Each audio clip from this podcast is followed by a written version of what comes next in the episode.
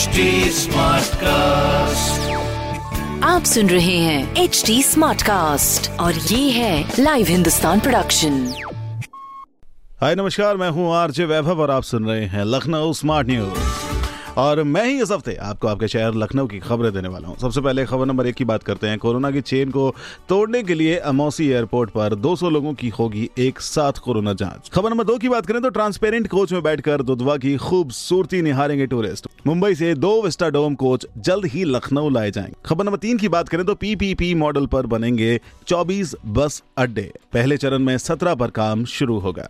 ऐसी खबरों के लिए आप पढ़ सकते हैं हिंदुस्तान अखबार। कोई सवाल हो तो ज़रूर पूछेगा on Facebook Instagram and Twitter हमारा हैंडल है at the rate H T और ऐसे पॉडकास्ट सुनने के लिए लॉग ऑन टू www.htsmartcast.com आप सुन रहे हैं एच टी स्मार्ट कास्ट और ये था live Hindustan production H smart Smartcast.